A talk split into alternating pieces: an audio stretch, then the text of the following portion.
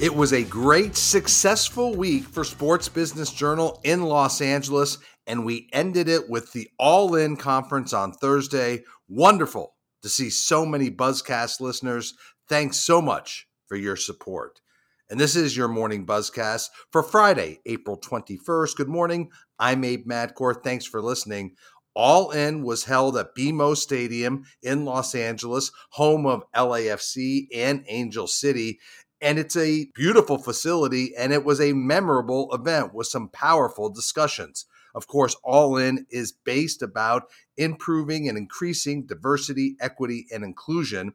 One of the founders of the Players Coalition, which is, of course, a group of current and former athletes fighting for social justice, is longtime NFL wide receiver Anquan Boldin, who spoke at All In about the origins of the effort and the impact it's made. Boldin is a quiet force, has real command, and he began his interview with SBJ's Reggie Walker by explaining how he had a dramatic shift in his thinking driven by the death of a close family member in 2015.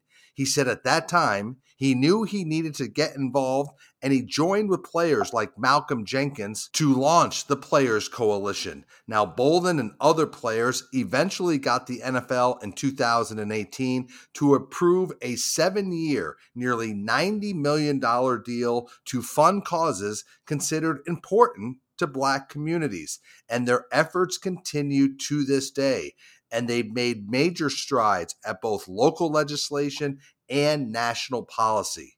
Anquan Boldin was just one of the many memorable speakers on Thursday. There were many takeaways about where progress is being made and where more progress needs to be made when it comes to the DEI efforts across sports.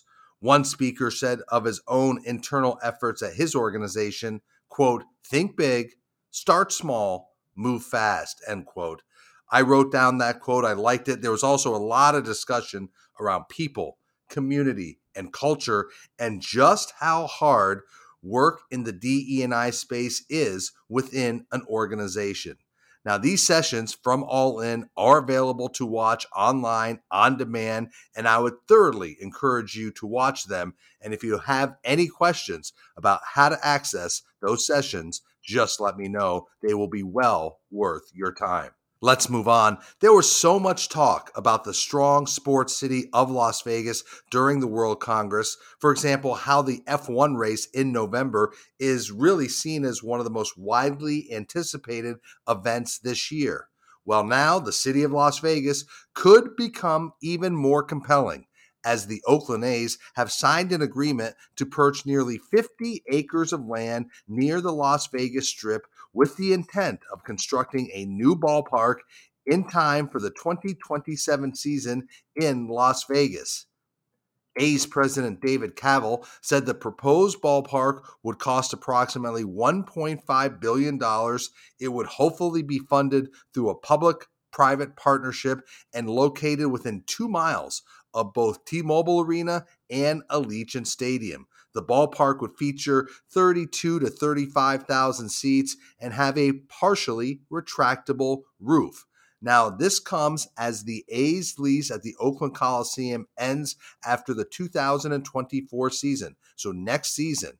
And the team, as we know, has been in talks with both Oakland and Las Vegas, but apparently the team felt the pace of progress in Oakland was just too slow. And now the team has pivoted clearly, firmly towards Las Vegas. Now, there's still some deals to be sorted through. It's not a done deal, but the A's did admit they are working with baseball to determine the best plan forward for what they may do for the 25 and 26 seasons if a ballpark is being built in Las Vegas. They don't want to be a lame duck in Oakland, but that may be one option.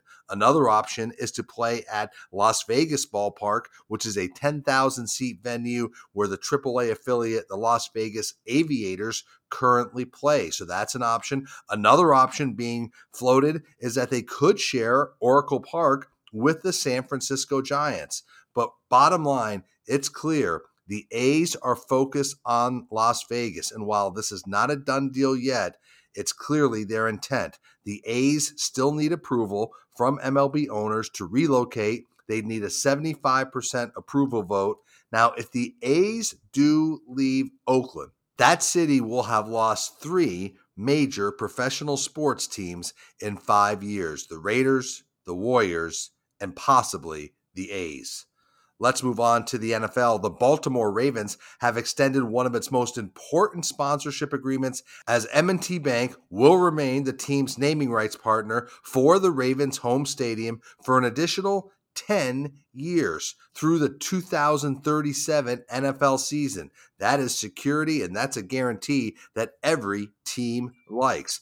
M&T Bank Stadium has had that name since 2003, before that, the stadium had a number of different names. And this is a big deal for the Ravens because now they've locked down their naming rights deal for the foreseeable future. And the extension comes as the state of Maryland has allocated $600 million for renovations to that facility. That should start sometime this year. And that's great great funding and resources for the team to try to upgrade that facility. Now, remember, this stadium was called Raven Stadium at Camden Yards. It was called PSINet Stadium in 1999, and now the team has had stability with naming rights with M&T Bank Stadium on the building since 2003 and scheduled to be on the building through 2037. Let's move on to sports media because we have a new player in the sports rights market and sports media, and that is sure to make all the teams and leagues very happy. Scripps has landed its first sports rights deal by agreeing to carry WNBA games on Friday nights. This deal is said to be a multi year deal with the WNBA overseeing production of all the games. Now, the deal has Scripps' Ion network carrying WNBA games on 15 Friday nights during the regular season from May through September. It will be branded as the WNBA Friday Night Spotlight on Ion. Now, Ion is available throughout most of the United States through its group of 44 owned and operated stations, and there are 20 network affiliates. So this is similar to the CW's deal with LIV Golf. It'll give them national coverage, but again, this isn't a major broadcast network. It is a broadcast station and it is in many markets across the United States. And Scripps might not be done. SBJ's John Ourand reported that it is still in active negotiations to pick up national rights from other sports leagues, and it's also having conversations with several teams for their local rights. So, good news for teams and leagues that Scripps seems to be a new player for sports rights. And we will end with very big news around global events and soccer as the move by the United States and Mexico to launch a joint bid to land the 2027 Women's World Cup is major news. It also marks a shift for U.S. soccer and for many in the soccer community who felt that the U.S. was going to bid for the 2031 Women's World Cup. There was a lot of uncertainty whether a bid for 2027 made sense because of the potential stress it would put on the sports marketplace, on the sponsorship marketplace, even on the fan marketplace. Think of this calendar. You will have the World Cup in 2026, US, Canada, and Mexico hosting games. You will have the 2028 Summer LA Games. And now the Women's World Cup could be right in the middle of those two major events in 2027. Think of that market for the sports business in the United States. U.S. Soccer President Cindy Parlow Cone said the Federation believed it was a great time to go for the event as the U.S. hasn't hosted a World Cup since 2003.